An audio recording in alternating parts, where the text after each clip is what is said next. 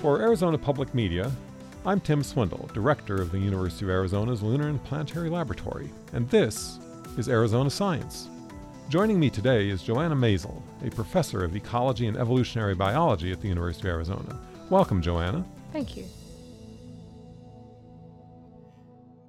You've been studying how genes form, which can sound a little strange because we think of genes as the things that form what we are rather than things that themselves have formed. How do you define a gene? So there are many different kinds of genes, they're hard to define, but the most common sort, it's a stretch of DNA that we have that gets read and turned into a molecule that's useful in the body. It's the instructions for making some building block of, of, of an organism. So, how do genes form? What, what are the ideas out there?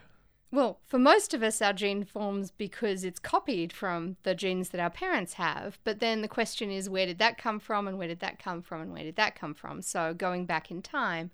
Uh, so we don't actually think of, say, my mother's gene and my gene as being different genes. They're just two copies of the same gene.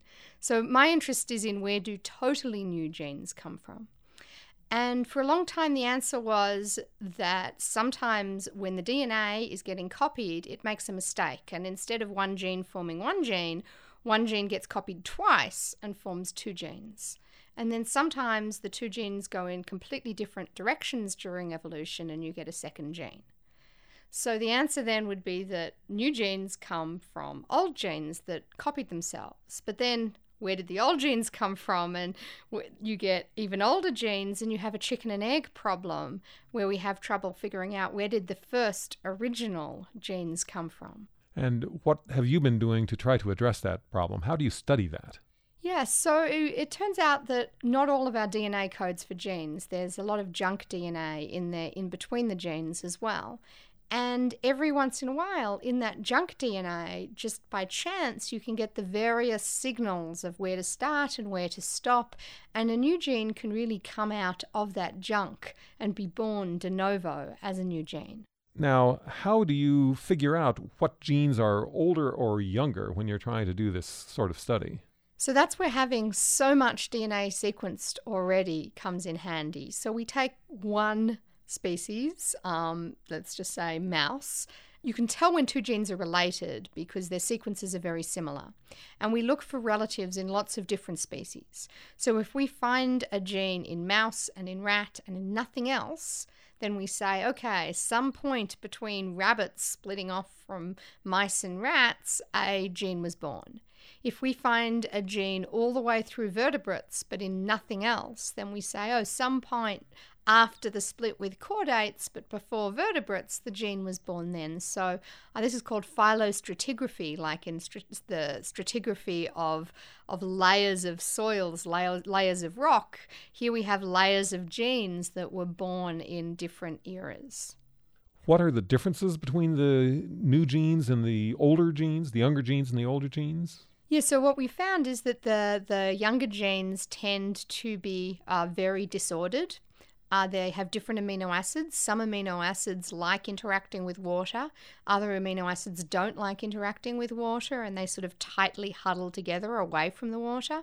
So the new genes have more of the ones that like water, leading to sort of a floppier, less structured form.